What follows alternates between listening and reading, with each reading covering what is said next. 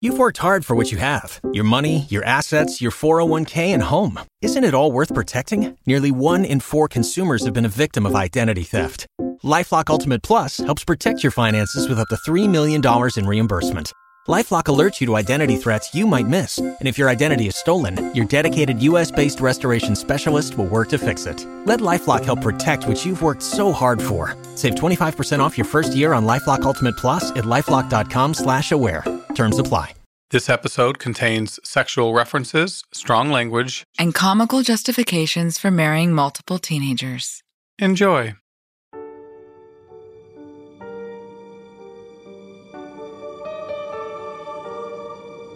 I remember the leader calling upon Jesus and the host of heaven to come down and meet us. And I remember looking up toward the ceiling through my veil. I thought the ceiling was just going to part and the bright light was going to come in, and I would see these personages floating down into the room and hover above us. I'd spent my whole life thinking about it, spent seven years preparing for it. I was willing to become a polygamist to actually see Christ in the flesh.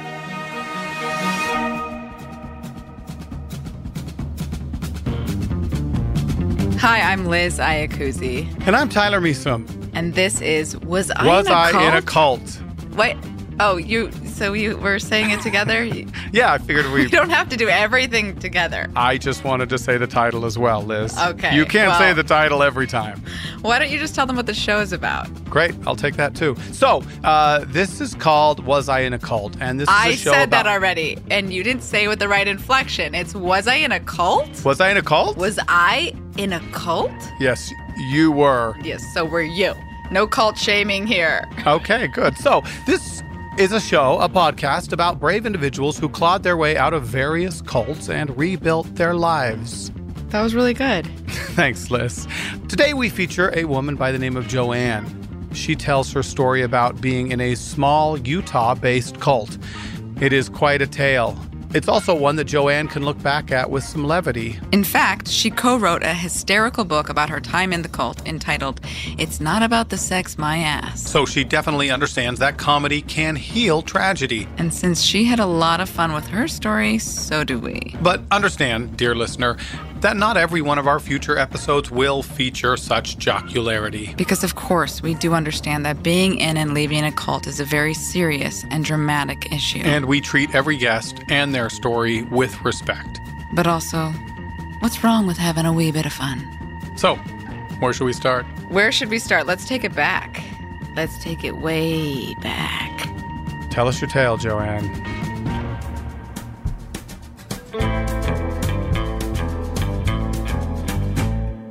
I was born to some great parents. They raised us in the LDS Church, which is the Church of Jesus Christ of Latter day Saints. We called ourselves Mormons growing up. Uh, aren't they all Mormons? Okay, so officially, as of a couple years ago, the Church of Jesus Christ of Latter day Saints no longer wishes to be referred to as Mormon. They prefer the Church of Jesus Christ of Latter day Saints. Well, that's a bit of a mouthful, wouldn't you say? Yeah, I think for today, we're just going to stick with Mormon. Okay. My father was in the Air Force. When I was six, we moved to Florida. A few years later, we moved to northern Maine. A few years after we left Maine and moved to Orem, Utah. And that was a big shock. All of a sudden, I was just one of many Mormons. All the kids at school were Mormons. We had assemblies in high school where they'd start with a prayer. We'd go to church for three hours on Sunday, every single Sunday. So, for all of you who have not seen the Book of Mormon musical or Murder Among the Mormons, here's a quick rundown on Mormonism. Is that Mormon music? It's close. It's very close, Liz. yeah. Insert Mormon music here. In the early 1800s, in upstate New York, a 14 year old boy named Joseph Smith went into the woods to pray, hoping to figure out which church to join. He was then visited by God and Jesus. And what did God and Jesus have to say? What they told him is to not join any church, Liz. Hmm, that messaging feels a bit off brand for that duo. True. So a few years later, an angel then appeared to Joseph Smith. So this angel then led him to some gold plates. Real gold plates, Tyler? Yes, Liz, real gold plates buried in the ground. And these plates contained ancient writings that Joseph Smith translated into a book of scripture known as The Book of Mormon. the Book of Mormon. The Book of Mormon. So he then started his own church and he named it the Church of Jesus Christ of Latter day Saints, the Mormons. And then he declared himself the prophet and president of said church. How convenient. hmm Which then means that he receives direct revelation from God himself. As all self proclaimed prophets do. You, uh, you sure do know a lot about Mormonism, Tyler. Well, Liz, that's because I was raised as a Mormon. I used to be one. But this story is not about me. Let's go back to Joanne. Right. So, she was now in Utah. Graduated from Orem High School and went to BYU. BYU, Brigham Young University, a Mormon owned school in Provo, Utah, which is about 98% Mormon. I want to talk to the one Jewish kid who's at this school who's just like, I'm just here for the strong forestry department. I enjoyed school, majored in interior design, but I never imagined myself graduating. I thought I'd just find a husband, settle down, and use interior design in my own home to make my home a pretty place for my kids and my husband. I kept going to BYU, getting good grades. I was so shy and awkward. I graduated from BYU without being kissed, without any kind of serious relationship. And that was just embarrassing. Sexual repression at its finest. If anyone would know. If anyone would know, it would not be me. Moving on. Sorry. I had some roommates that got married, great guys that they met on campus, and it just never happened for me. To Mormons, marriage is essential if you want to make it back into God's presence in heaven, a place Mormons refer to as the celestial kingdom. After I graduated from BYU, I moved into an apartment so that I could meet guys. I dated this guy for a while, and that got me used to men. He had a house with a hot tub. Good on you, Joanne. I too only date men with hot tubs. Sometimes I'd stay at his place till like two or three in the morning. Never dared stay overnight because that was just too risky, too close to sinning. Surprise! Premarital sex is a no no in the Mormon church, but so is drinking, smoking, watching R rated movies, and coffee or tea. What about oral sex? Or anal sex? There's got to be some workarounds here. You're always looking for the loophole, aren't you, Liz? I'm just, you know, curious. I wanted to get married, but he didn't. So she broke it off. But she was still seeking that delightful Mormon husband. So she joined a Mormon dating service. Wait, what year are we in now? This is the year of our Lord, 1990. It was called Latter day Ideals, the Mormon dating service. And I was able to go into the office and read some profiles of men that I liked. One of them had moved to California, one of them wasn't dating at the time. And then one that I really liked, he was tall. He had been married before and had a couple of twin boys, which I thought was just so fantastic. This was a gentleman by the name of Jeff. But did Jeff have a hot tub, Tyler? No. First red flag, Joanne. So he called me right away to, you know, set up a date. We decided to meet at one of my church softball games. I saw him drive into the parking lot. Oh, he's cute. I went up and started talking to him for a bit, and then it was my turn to bat again. So I got up there and, and I hit a home run. And I was so happy to impress him. I have a feeling that wasn't the type of home run she really wanted to hit. Oh, no. I'm sorry. I'm sorry. That one was just sitting there waiting for me to. We saw each other every single day from then on. He'd come to my apartment, we'd make out. And I think it was about 10 days after we first met. We were cuddling on the bed, and he said, I love you. I want to marry you. My immediate thought was if I don't say yes, I'll scare him off and I'll lose my chance. So even though I was not sure at all, I said, Yes, I would love that. So we started talking about wedding plans and we planned it for a few months ahead. We'd met in June and we got married the end of August. We had a great wedding in the Salt Lake Temple. And then we went on our honeymoon to Disney World in Florida.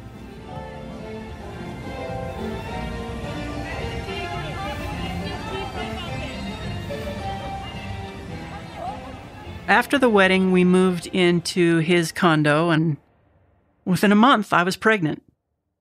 My son was born in the end of July, just a month before our first anniversary. And after about a year, I talked to Jeff about becoming a massage therapist. I said, maybe I should get a job, you know, have a career besides just being a mom to this little kid. He said, well, why don't we just have some more children? So I got pregnant again. As I was growing up, I was taught to obey my parents. So when I got married, I was taught to obey my husband. And I was taught to obey the church leaders, all the men. So, Tyler, you're telling me there's misogyny present in the confines of a religion? Shocking, Liz, but true. Jeff started to practice, working as a chiropractor, and it was doing really, really well, making good money. We purchased a home, and it was a great house. I then had my third child, a girl, and that was great. We had three kids, and we were just happy. What a sweet story. I love a good happy ending. Thank you all for joining us on Liz, Was I in a Cult? Liz, no. Well, Next that's week- actually not the ending, Liz. It's actually kind of just the beginning. Shit. I was afraid you were going to say that.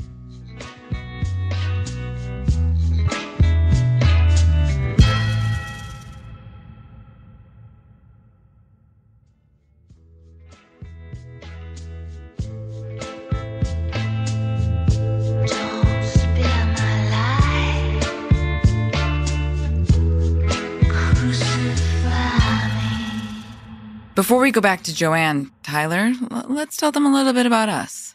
What, do you think we need some clout or gravitas to prove our audio worthiness? I mean, don't we live in a world where all you need is a microphone and then you're an automatic podcast host? True. Well, they should know that you're a world renowned documentary filmmaker. Oh, I mean, that's very nice. I don't know about, you know, world. Well, you're at least American renowned. And you also happen to escape some religious cultic upbringing. hmm And they should know that you are a writer and comedian who took an acting class when you first moved to LA, which turned into a self help cult. which was effing crazy. Yeah, and we will get to that. But let's get back to Joanne, as we are not narcissistic cult leaders. Mm. We don't need everything to be about us. Right. So now it's 1992, and until this point, Joanne is happily married, living in Mormon, Utah. All is well. For now. Where we lived, there were people talking about the second coming. And to Mormons, this was, you know, the big deal the second coming of Jesus. They just loved that subject. Because they were preparing for what? The millennium, when Mormons are the only ones that live on the earth and everybody is happy, everybody thinks the same. But then one day, Jeff goes to a chiropractic meeting, a convention, and he comes back with a set of seven videotapes all about the second coming. he parked in front of the TV and watched these tapes and was just enthralled with them. The tapes featured nothing more than a quiet Mormon scholar sitting all by himself talking to the camera. He'd show some scriptural references and he predicted that the second coming was going to be at a certain time, like within a year or two. And we believed it, every single part of it. Now remember, Mormons have the Bible and the Book of Mormon, but they also have revelation from past prophets, and it is not uncommon for some members to receive their own ideas and revelations, some of which might not exactly fit what the mainstream Mormon church teaches. There's so much convenience factor in the Mormon religion. It's a very DIY religion. DIY. Exactly. Don't wait for our revelation. Get your own. We start reading a lot of books. Well, actually, Jeff starts reading a lot of books because I'm busy with three little kids. And he starts sharing all this information with me. And we had an extra room downstairs and we filled it with canned goods and all these things to survive the last days because society was going to collapse and you were going to have to have this food to survive And then one day they stumbled upon an article in a newspaper. about a man in Manti that was teaching last days prophecies. He had been a, a real estate broker and he got all religious and moved to Manti because that was going to be the place that things were going to happen in the future. Joanne is referring to Manti, a quiet but charming little community located in central Utah. So Jeff looked him up in the phone book and gave him a call. And it was Jim Harmston. And apparently, every weekend at his little house in Manti, Jim would teach spiritual classes. He called these models. we got invited down to his weekend of teachings. We took the children to my mom's house. I don't remember the excuse we gave them, but we we went down to Manti and listened to Jim for 2 days.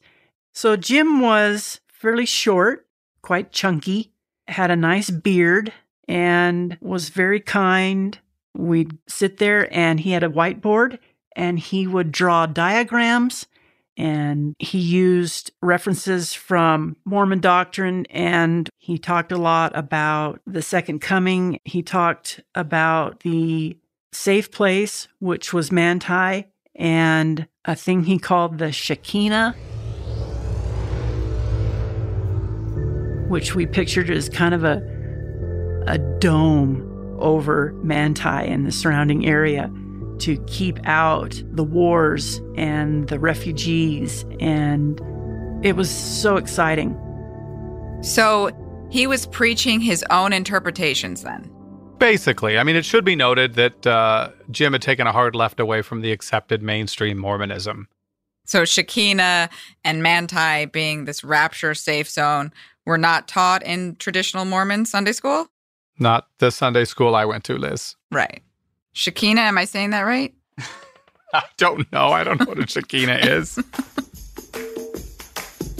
Every once in a while, you'd get so emotional about these things that you'd get that tingly feeling. And he actually taught us that that tingly feeling we were getting was a witness from um, people who work for the Holy Ghost, kind of like Santa's helpers. I can't remember the word, but nobody else is going to know it anyway. He would see people kind of tear up or look excited, and he would say, You're getting a witness. That means your angel across the veil would put their hand on your back and give you that tingly feeling, give you that burning in the bosom that made you know that what was just said was true. I call that feeling something else, Tyler. And what is it you call Liz? I call it a shaking, shaking in my bones. a reverberation of love.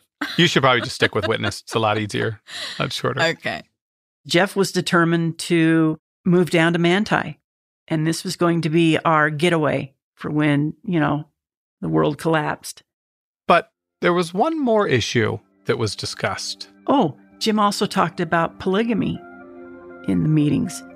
To have the kingdom of earth on ready for Christ to come back, you'd have to live the higher law of celestial plural marriage. Jeff thought polygamy was just fine because his great great grandfather was a famous pioneer that had several wives. So, Tyler, what's up with Mormons and multiple wives? Hmm. Just give it to me straight. Glad you asked, Liz. Let's go back to 1833. That's still not Mormon music, Liz. Work on it. So, Joseph Smith is the president and prophet of the flourishing Mormon church. And as prophet, he can. Let me guess. Receive revelations from God. Yes, and one of those revelations that Joseph received was called the Law of Celestial Marriage. Also known as multiple wives syndrome, MWS. Yes, also known as polygamy. Right. And let me guess, Joseph got the message and was like, Oh, yes, God. I hear you loud and clear. You want me to have sex with 30 women? I will do it in your name. Pretty much. and although Joseph was already married, he jumped right into that spiritual messaging and married his 16 year old housekeeper in the barn behind his house. Because no one said you had to be classy to be a polygamist. Joseph went on to marry 35 more times. 35 times? Jesus Christ. How did he remember them all? What do you have to do? Color code them? Like call them by their number? Like, hey, wife 13, my eggs are cold. You know, one does have to respect the man's commitment to God's vision. And women got to marry multiple men, too, of course, right? No, Liz. Of course they didn't. Oh, right. I forgot. Women aren't worthy of God's prophecies. hmm that makes sense. However, the church did eventually disavow polygamy in 1890. Too many cat fights. Yeah. well, worry not, Liz. It's still doctrine that men will practice polygamy in the next life in heaven. Well, Halif, F and Lula. So you got that to look forward to. Tyler, you know a lot about polygamy. Is there, uh, how many bedrooms do you have? And I have enough. is there something you're not telling us? Just enough, Liz. The truth be told is my great great great grandfather was a polygamist. So polygamy is in my genes or my dockers, depending upon what I'm wearing that day. So bad. Let's go back to Joanne and Jeff, please. yes, please. I wanted to be on the front row when Jesus came back. You know, I wanted to be special. I was willing to move to Manti, become a polygamist, and get ready for Christ to return. So Jeff and Joanne sold their house, they packed up, and moved to Manti. The land of polygamous dreams. My parents came down with us and helped us move all our boxes and furniture in. And my dad was setting up the crib in the upstairs bedroom. My dad finally got up the courage to say, So, are you moving here because of that group, that Jim Harmston group? And I said, Yes. We believe that this is the safe place for the calamities that are going to come. And we also believe that we're going to need to live polygamy my mom threw up her arms, turned around, and said, Oh, Alan, oh, and just ran down the hall and down the stairs out into the backyard. And my dad turned to me and said, You've broken your mother's heart. At the time, I had to think, well, if her heart is broken over the truth, then she's just going to have to get over it. So the house we bought in Manti was really beautiful, old two-story Victorian with a huge fenced yard and we had a big garden. Jim lived a few blocks away, everybody else lived, you know, fairly nearby, and we would meet every Sunday and we'd also get together in the evenings at people's homes and have meetings. The men would get together and have meetings. The women would get together at somebody's home and have a meeting. And a lot of the meetings were potluck dinners. So a lot of socializing. Those must have been some dinner parties. Like, hey, Sally, has your Harry found a second wife yet? Not yet, but we keep praying. Oh, don't worry. She'll show up right when you least expect it. That's how love works. You should try the guac. It's delicious. You nailed it, Liz. That is Manti Mormon housewife voice number 12. So at first, there were probably about a a dozen families. And as Jim had his models, maybe once a month, some couple would decide they believed it and they'd move to Manti. So it continued to grow. It was within the first year we were there that the men discussed the idea of forming a church. And when they formed the church, they named it the True and Living Church of Jesus Christ of Saints of the Last Days. We called it TLC for short. So Jim was the leader, the president. Jim's revelation was that Jeff should be the president of the Quorum of 12 Apostles.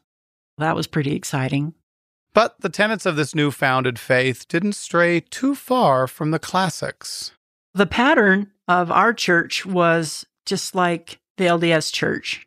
In fact, we joked about it being kind of like Mormonism on steroids, but more of um, extreme.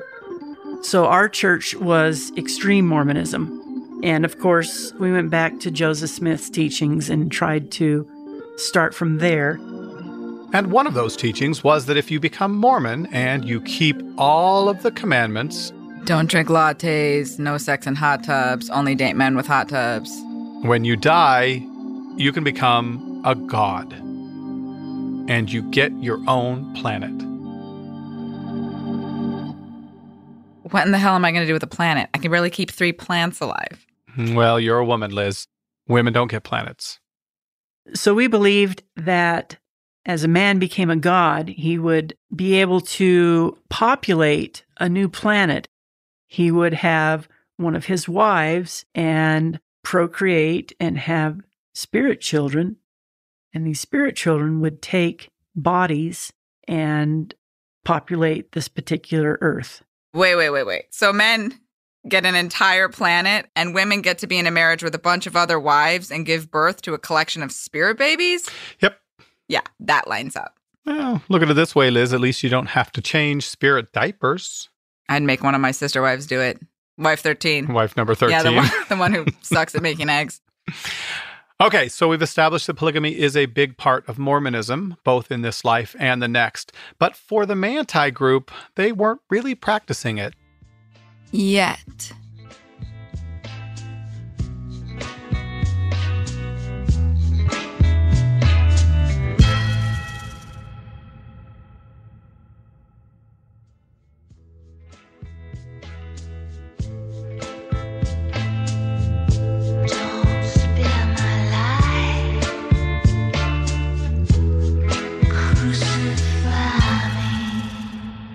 As we'd get in our meetings, we'd talk about polygamy. Jim would preach it in church. There was a man who somehow met a, a young girl. She liked him and he liked her, and they ended up being the first couple to live polygamy in our Manti group. That was a big deal. And then Jim decided that it was his turn, and he found a, a single woman that lived in a nearby town and started courting her. And shortly thereafter, married her, becoming the second polygamist couple in town. Soon, Jeff started to feel the pressure to take on a second wife, but Joanne wanted to make sure that celestial marriage was right for them. So, like every other decision they made, they needed to pray about it. We had built a little altar. We had it in our bedroom. It was just a little wooden box. We padded the top so we could put our arms on that. And the two sides folded down and they were padded so that you could kneel there and hold hands across the altar. We'd pray and we'd ask questions and wait and say, you know, what did you get? And well, I got this. And we'd share our ideas. We felt that we needed to find Jeff a wife so we could start proving that we were worthy by living the celestial marriage. See, but the problem with the Manti group is that there weren't a lot of single adult women. I don't want to hear what comes next. Here it comes. Oh, dear God. There was a family in the group that had a teenage daughter. Jeff was attracted to her. She might have been 17. So we prayed about her and we felt good about it, you know, got that witness that we should have her in our family and build his kingdom. Jeff went and talked to her father, and he seemed kind of disgusted at the idea that his daughter would marry an older man and become a polygamist. And, and he was part of the group. We didn't quite understand why our revelation was wrong. So they kept looking. And eventually they met. A certain family from New Mexico planned on moving to Manti. And they had three teenage daughters. They were all just beautiful girls. Jeff was really motivated. Let me guess. Jeff got the witness. We visited with them for a while, and then as we were driving home, we discussed, you know, well, the older daughter, Judith, she was 17 at the time, is the only one old enough at this point to get married. Jeff says, Well, I think I should do it. And unlike the previous man, Judith's father was amenable to the idea. He was a big fan of Brigham Young. He taught his daughters these ideas, and when they found Jim, everything just fit. Little backstory Brigham Young was the second prophet of the Mormon church, and he had 55 wives, many of whom were teenagers. Brigham Young, as in Brigham Young University? Yes. Yeah. And oddly enough, at Brigham Young University, there is a moral code that says you can't drink alcohol or smoke or wear shorts or drink coffee or tea or engage in premarital sex or have a beard. But you can be a pedophile. 55 times if you wanted to. So long as you don't drink a latte. Anyway, let's go back to Joanne. They moved to town. He proposed to Judith, bought her a ring. They set the date. And Joanne planned a big wedding reception. I love to entertain. They used to call me the Martha Stewart of Manti. I was kind of scared of my feelings because I was just worried that at some point I was going to get really jealous or feel very rejected. So I just went on planning the reception, planning where Judith would live. She was going to have what had been the guest room. So I had that all fixed up. And here is the room where my husband will make sweet, sweet love to a teenager whenever he wants. Let me just make sure the duvet matches the curtains. So the day of the wedding arrives. One of the families in the group, they had a barn and there was a stairway that went up to the upstairs above the animals. They had fixed it up, carpeted it, put curtains on the windows, and we called it the endowment house. This is where we had our wedding ceremony. We'd go into the barn, past the chickens and the cows, and climb these rickety wooden stairs and sit around in those big plastic stackable chairs that you get at the home supply store. But they were white, and it was all very holy. And anyway, one of the men had built one of these altars with the padded tops. I knew how to paint wood to make it look like marble. I painted it white and then I put some gray, gold, blue marbling veins in the wood. So this was our marble altar. Everybody thought it was just fantastic, especially me. For the ceremony, there were a couple of dozen people. We all stood around in our temple robes, just like the LDS church. Temple robes are a full body white jumpsuit or a dress with a sash, a white cap or a veil, and a green apron. This clothing is sacred to Mormons. What's the green apron for? That's so so you don't get eggs on your white sash. Hmm. You better tell that to wife 13. She is She's just so clumsy. she's about to come wife 14. Jeff and Judith kneeled across the altar from each other and held hands, and I kneeled next to Judith and put my hand on top of theirs. Jim presided. He went through the marriage ceremony. I can't remember how it went. I guess like a normal marriage ceremony, except that I happened to be there, and, and I think they asked me if I approved. And so we all said yes, and that was about it. After the wedding, we had a great big party, big wedding cake. Lots of people were there. We just visited and had fun for hours. That was one of the few good memories I have.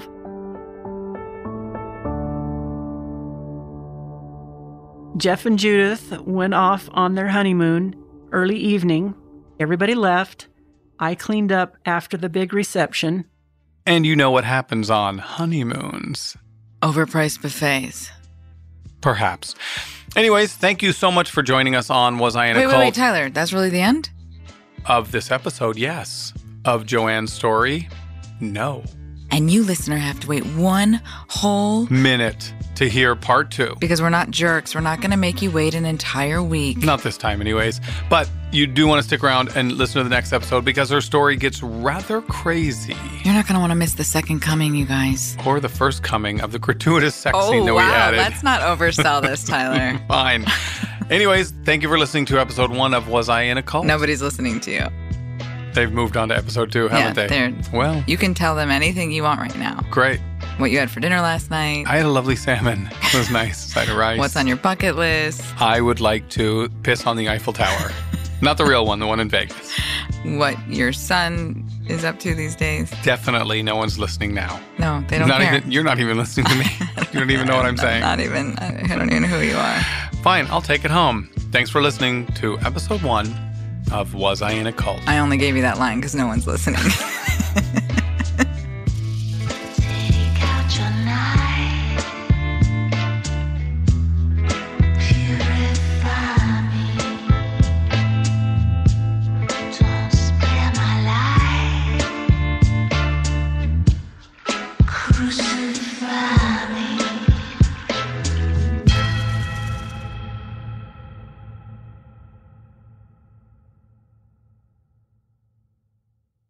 Waiting on a mm. tax return? Hopefully, it ends up in your hands. Fraudulent tax returns due to identity theft increased by 30% in 2023. If you're in a bind this tax season, LifeLock can help.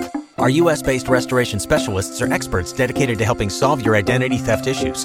And all LifeLock plans are backed by the Million Dollar Protection Package. So we'll reimburse you up to the limits of your plan if you lose money due to identity theft. Help protect your information this tax season with LifeLock. Save up to 25% your first year at LifeLock.com slash aware.